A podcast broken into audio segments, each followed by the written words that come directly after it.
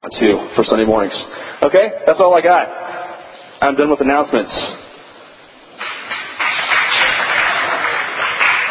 Yes, I've broken you from your, your little tradition that you have. Yes. All of the all of the incoming freshmen, it's like you're kind of scared a little bit to, to, to step out. Like, do they do that here? Do they say that here? The answer is no, we do not. We do not do that here, okay? We will throw you right out of here in a second. All right. Um, this morning, I need uh, what we normally do for high school is we have discussion at tables mixed in with teaching, and because uh, I don't really shut up very easily, I kind of talk too long. I know I, I know I do that. I know I can be long-winded, but I need to have some discussion leaders uh, rise up from each table. If you are a student and you really want to help lead a discussion this morning, then please come on up here and get one of these discussion sheets. If you're an intern or volunteer, you can come up here as well and get one of these. Just go here and take one of these sheets. These will be your questions for this morning. I'm sorry.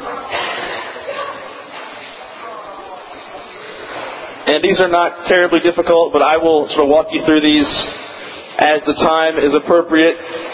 Here you go. And are we set with discussion leaders at the freshman guys table and freshman girls table? We're good to go? Okay, good. Awesome. Okay. I know this is a weird time of year for a lot of you because this is a time of transition. The seniors are graduating and the new freshmen are coming in. And with change, there comes a lot of relational angst and anxiety. Just there's a lot of relational thoughts you're having about am I going to fit in in the new place that I'm going to be?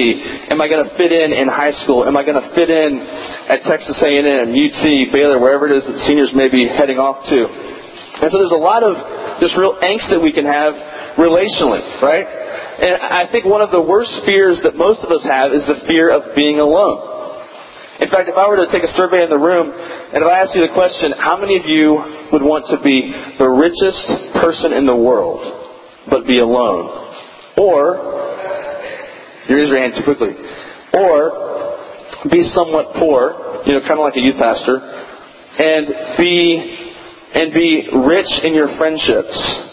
You'd probably take the friendship, you'd probably take the relational deal. Or if you were one of those people that said, no, I'll take the money, man. I don't even like people. I'll take the money. If that was you, I guarantee you, two years from now, you'll be crawling back going, okay, I was wrong. I was wrong right? Because, because most of us, the, the idea of being alone relationally is one of the worst fears we could imagine. Because we were created for relationships. We need relationships. We're created that way. But here's the thing, is relationships are difficult. Relationships are extremely hard. In fact, one of my favorite bands uh, is U2, and they have a, a song called With or Without You. And the words go something like, I can't live with or without you. Talking about a girl. But the same thing is true, I think, in all relationships, that there's this element, this tension that we feel. We feel like, I can't live with these people, but I also can't live without them. I need them, but I also feel like, at times, like I really want nothing to do with them. Right? Because relationships are extremely difficult. And so the big idea for the passage we're going to look at today is this. How you view yourself will change how you relate to other people. How you view yourself will change all of your relationships. And so open your Bibles if you have them to Galatians chapter 5, uh, verse 26. We're going to do three verses today. And this is probably my most, uh, probably my favorite passage in all of Galatians.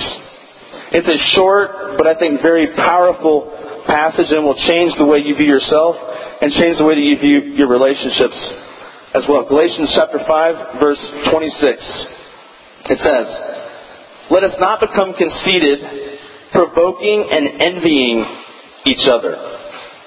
Let us not become conceited, provoking and envying each other. Here's your first discussion question at your tables. First of all, how would you define conceit? And secondly, how does con- conceit affect relationships. Go ahead and discuss.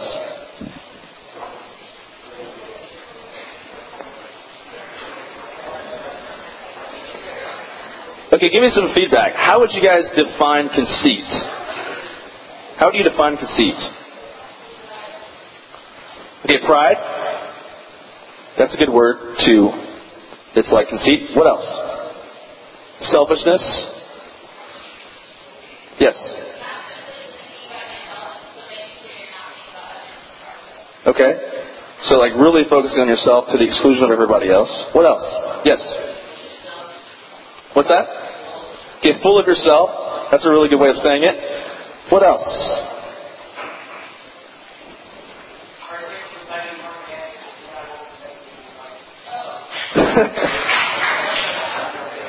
That's true. Actually, it's not true. If you gave me a completely off definition, I would call you out right here in front of everybody. So, so what's your definition? How would you define it? Maybe you guys are just so conceited that you just you're so confident about yourselves. Yeah. How about uh, how about this question? How does conceit affect relationship?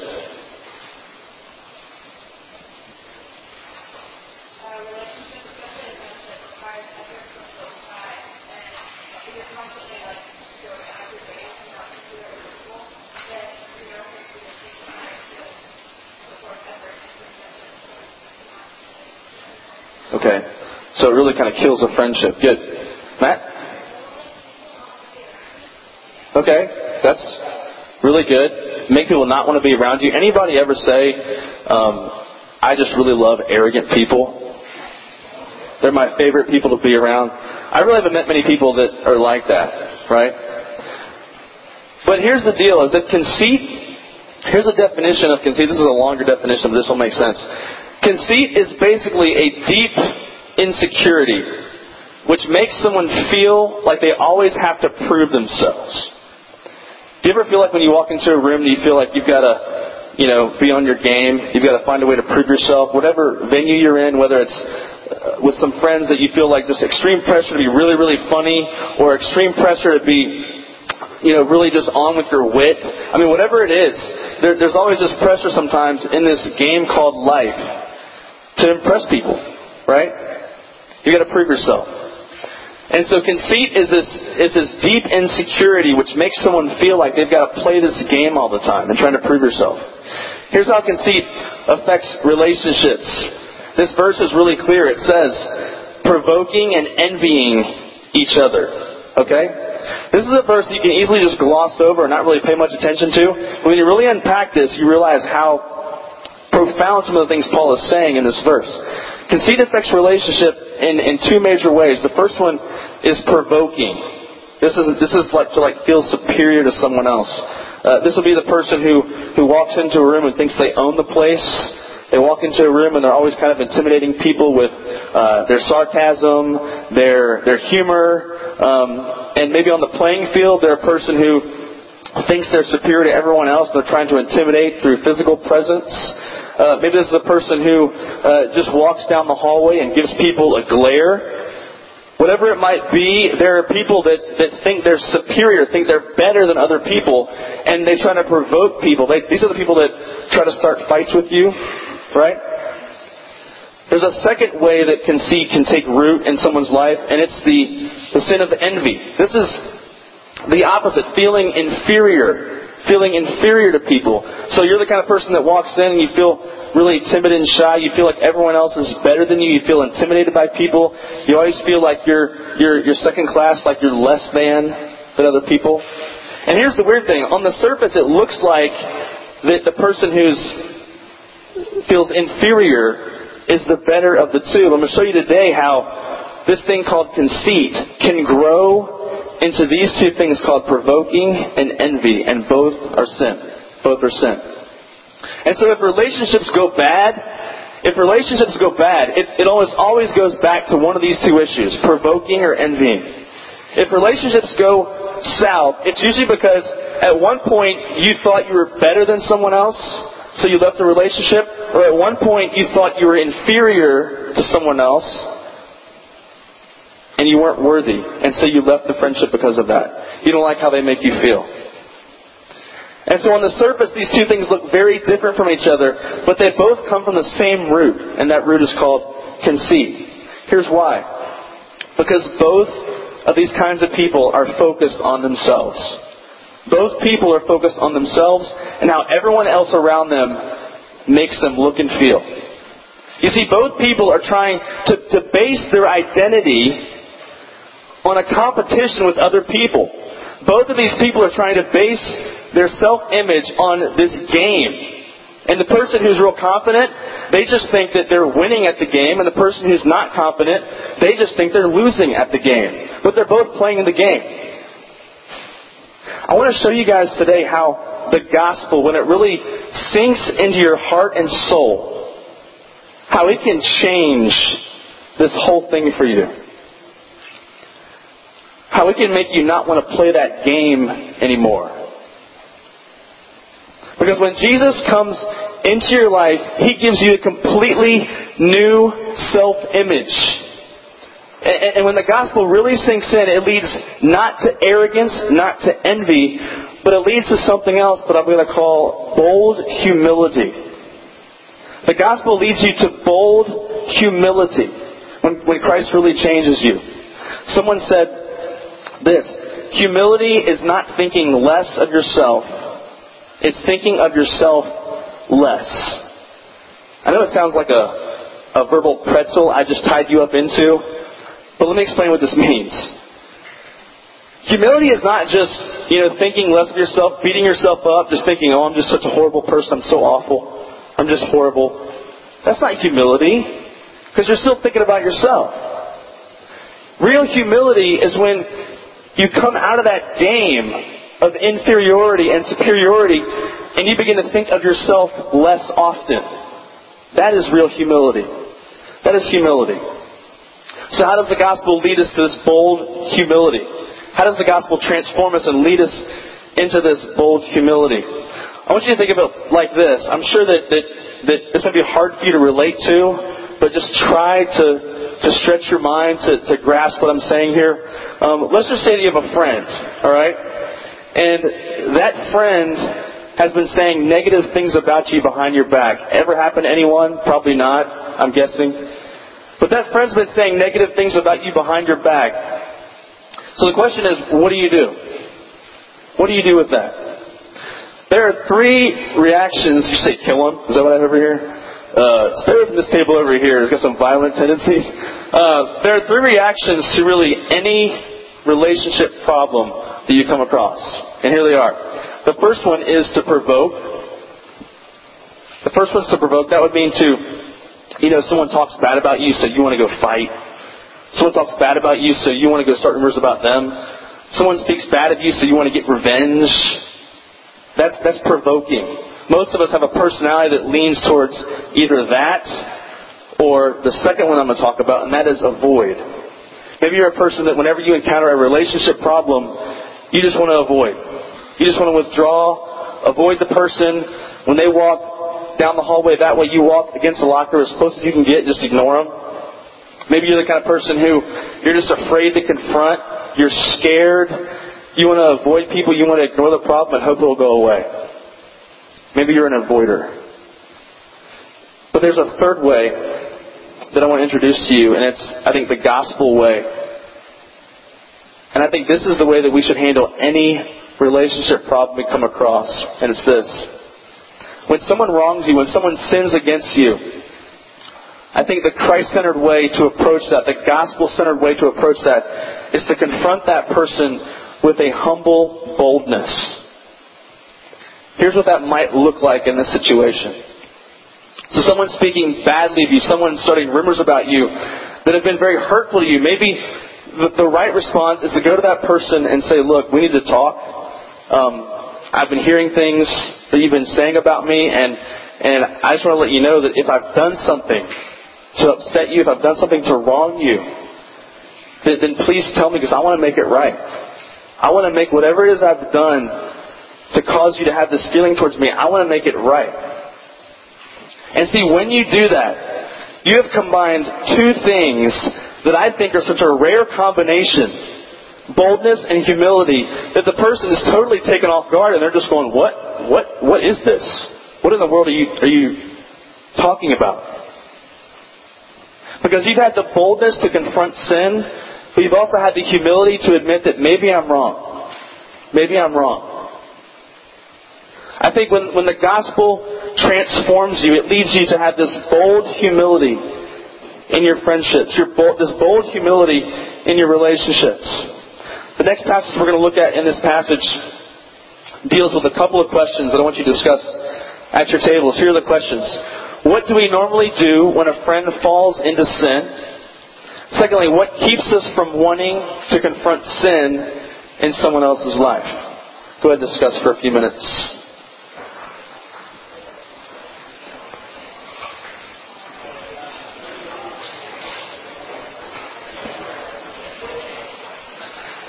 Here's what we normally do. I think whenever someone that we know, someone that we love, a friend of ours falls into some kind of sin, what we normally do is compare ourselves to them. We normally judge them, condemn them. We play this comparison game with, with our friends and their friends. So here's the question. What should we do when a friend falls into sin? So now Paul is addressing a different topic, not just when someone you know, maybe sins against you, but whenever someone that you know, when they fall into some kind of a sin that everyone else knows about, and you know what those things would be. What do you do when a friend, a person that you care about, falls into sin? This passage deals with that. Look at verse 1 of chapter 6. Paul says, Brothers, if someone is caught in a sin, you who are spiritual should restore him gently. But watch yourself, or you also may be tempted. He first says, if someone is caught in a sin. Now, this does not mean that you open the door and you're like, oh, they're sinning, like you catch them in the act. This is not what that's talking about here. What Paul is saying is that as if the person is caught in a trap, like they've been caught by sin, like they're walking through life, and let's just say that an analogy would be they're walking through a jungle and in that jungle, there's a trap that someone has set for them. And they fall into this trap. And they're, now, they're now in a pit and they can't get out. That is the analogy that Paul is using here when he says they're caught in a sin. And I think for many of you, that's exactly how sin begins. You, you, you're walking through life fairly innocently, and all of a sudden something you know, someone uh, exposes you to pornography, someone exposes you to drug use, someone exposes you to a certain group of friends that are doing things that you know you should not be doing. And that's the way sin tends to work. You're walking through life and you fall into a trap. And now you feel like you're caught and you can't get out. And so you're, you're caught in sin. Here's what reality is. If someone is in a trap, if they're in a pit, they can't get out on their own. They can't get out by themselves. They need someone else to come along and help pull them out. And that's exactly the point Paul is trying to make here. Because things are not going to change for that person unless someone steps up to help them. And I know that in a room this size that, that many of you probably feel this way when it comes to sinful habits, sinful attitudes, things that you're going through in your own life is that you feel trapped. In many ways, you, you feel like you, you can't get out of whatever you're in right now because you know you just don't have the power to do it by yourself. And I want to let you guys know that, that if that is you this morning, then that's why we're here. That's why we're here to help you. That's why we have leaders at your tables. That's why we have leaders in your community groups. That's why we have leaders here in this ministry. We feel like that we want to be here for you in the midst of some of these things. We want to be the person that helps pull you out of that pit. And Paul uses a word here. He uses the word restore. He says that in verse uh, 1, he says, You who are spiritual should restore him gently. What does it mean to restore? Here's the, the picture Paul wants to paint for us if uh, any of you guys have ever had a, a broken bone, raise your hand quickly. I know we had a guy that had two at one time recently. Yes, over here. And you're you're, all, you're free now. You're set free, man. Look at that. Uh, he's got both cast off, um, but he had cast on both arms. And if you if you know what breaking a bone is like, it's extremely painful. But what's even more painful sometimes is when the doctor resets it. Right? That can be more painful than the break itself. And that's the picture that Paul is trying to paint here. That to restore someone spiritually is like taking a bone that is broken and trying to reset it. And, and sometimes that can be extremely painful. But that kind of pain is a healing pain. If something's really going to be restored and healed the proper way, it's got to be reset. And the same thing is true of us spiritually. That someone from the outside might need to come alongside you as you deal with your sin. And they might need to confront you with bold humility. And in a sense, that might be more painful for you, the most painful experience that you've ever had. But in that time that they spend with you, they're going to help reset. They're going to help restore you. And take you to a place of real healing Take you to a place where, where God can do some amazing work in your life. That's what it means to restore. The next question I want you to answer at your tables is this. Uh, this person that Paul's talking about, the restorer, the person that comes alongside to help the person who's dealing with sin. Why do you think Paul warns this person, the restorer, about temptation? And in what ways might this person be tempted? Discuss.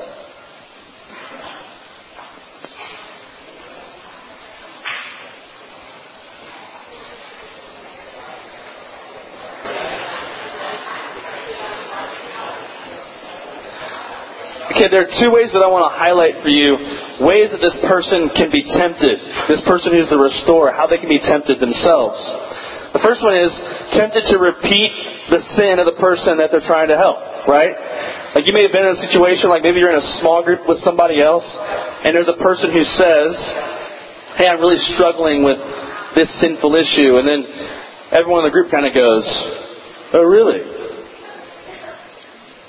And then they start wondering, I wonder what that must be like. I wonder, and their mind starts to race. They start to, to wonder, what must it be like to have done that, or to experiment with that, or, or whatever it might be. And so the person would be tempted to repeat the sin of the person that you're trying to help restore. I think Satan can, can get in there. Satan can, there's an open door whenever you start hearing about someone else's sin. Secondly, I think there's a real temptation for us to be proud. There's a real temptation to think when you hear someone else's sin to be like, what? You did what?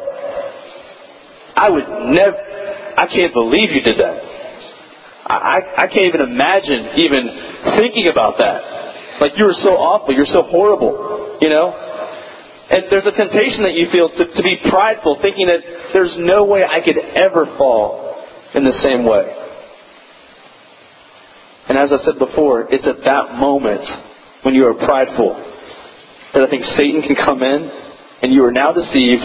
The, the veil has been pulled over your eyes to think that you are not that sinful. And when in reality, you are just as sinful. And now it's doubly bad because you don't even see it. You're blind to it. Tempted to be proud. Ever wonder if you're someone who is a prideful legalist? Ever wonder if you're someone who is who deals with this issue called pride. Someone said this legalists are always harder on other people than on themselves. You see, whenever you and I gossip about somebody else who has sinned, we are really saying that, that we are better, we are more spiritual. And Paul here is rebuking us. He is saying, okay, prove your spirituality by seeking to restore someone, not seeking to gossip about somebody. Because when you gossip about someone else's sin, you are simply proving that you are a worse sinner than the person you're gossiping about. Because when you do that, you are essentially saying, I am more spiritual, I am better than them, I would never do such a thing. In that moment, if you want to be really spiritual, then seek the person out in bold humility and seek to restore them. Because that's real spirituality. That's real spirituality. So what do you do when someone you care about falls into sin instead of gossiping, condemning, instead of judging? The question is, do you love them? Do you love them enough to confront sin with bold humility? Do you love them enough? Look at verse 2. He says, Carry each other's burdens, and in this way you will fulfill the law of Christ. Here's what he's saying. When a friend falls into sin, you have a chance to be Christ to them. When a friend falls into sin, you have a chance in that moment to show the love of Christ to them because what happens when people fall into sin? How do they feel towards God when they fall into sin? They feel ashamed. They feel unworthy. They feel dirty. They feel like there's no way God can love me after what I've done. And so in that moment, you have a chance to fulfill the law of Christ, which is love, grace, and mercy. And so God is like sending you to that person to be a living representative of who He is. Be a person of grace, love, and mercy because in that moment, that person needs to see a real, tangible side of God. And you might be that person. You might be that person. Because when you do that, this person gets to taste the love of Christ in a very real, tangible way. And you being, going into that person's life might be the very thing that turns them back towards God, where they understand that it's not because of my works that I'm worthy before God. Of course, we're all sinners. And because I'm a sinner, that's why I need God. That's why I need to come to Him. You might be the very person that helps them taste the love of Christ, helps them taste grace and mercy and the love of God. You see, the burden that Paul is talking about here is sin. It's not actually, when he says carry each other's burdens, he's not saying, okay, my grandmother passed away, so I need someone's shoulder to cry on. That's not what he's talking about here. He's talking about carry someone else's burden, this burden called sin. That the, the body of Christ is meant to help each other along, to help carry this load. This is, see, you guys see that the burden of sin is way too heavy to carry alone. This is why when you are struggling, if you've ever been a part of a small group before, when you're really going through a major sin struggle, one of the best things you can do is to tell someone, to confess it to someone else. Because the simple act of confession can just lighten the load. If you've ever had just a burden on your heart and you've gone to someone and talk, talked about it, the, the moment you say those words, it's as if just a weight has been lifted up off of you. And you can feel it. You can feel it. And if you're going to help carry someone else's burden, you can't do it from a distance. If I had some weights on my shoulders here this morning and I was trying to walk with them myself and they were too heavy to carry, if I asked for one of your, for someone's help, you would not be able to do that from a distance. You'd have to come alongside me and get right up next to me, almost kind of walk right under me and, and help me hold this burden. Help me hold these weights. You can't carry someone's burden from a distance. This is exactly why we have things called community group on Wednesday night, why we have small groups during the week that some of you guys lead. This is why we have Sunday morning. This is why we want to be a part of your lives. We feel like we want to help you carry the burdens that you're going through, sinful and otherwise. And if you're if you're a new freshman here this morning, I want to make sure you guys get this today. That we want this to be a place that is a family, a place where you don't have to pretend, a place where you can come here and say, hey, I'm really struggling spiritually. I have doubts about my faith. I struggle with all kinds of sinful issues. I, I need help. I need help. I've always found it weird that the church is the one place we don't talk about stuff like that. That just seems weird to me. I don't get that. But we want this to be a place where that happens, a place where you can be real and not have to pretend. Not have to be a part of this game of inferiority and superiority and where everyone's trying to jockey for position and figure out where they stand with people. Guys, that, that needs to not happen here. Because it doesn't happen with God and it shouldn't happen here. So the way that you view yourself will change how you relate to other people. The gospel leads not to comparison, not to arrogance, not to envy, but to a bold humility. And my prayer this morning is that you would allow that to be unleashed in your relationship with people here, with your parents, with God. I'm going to pray for you guys before you head out. Let's pray. God, thank you so much for, for being a God who transforms us from within, being, being a God who allows us to be changed so we no longer have to play this game of envy, this game of of provoking, this game of uh, superiority and inferiority, God. We thank you so much for being a God who changes us and allows us to see ourselves as who we are We are sinners uh, disconnected from you before Christ. But once we come to know Christ, we are fully accepted as children of God. We pray that that truth would sink in today, God, that we would, we would see it for what it is, and it would, it would lead us to, to living out a bold humility in all of our relationships. We pray all this in your name. Amen. If you are a new freshman with us, please stay after for lunch today. We're going to have some food for you. And if you're on the welcome team, please stick around as well. Um, Everyone else, we will see you guys later on in the week. We love you guys. Have a great week.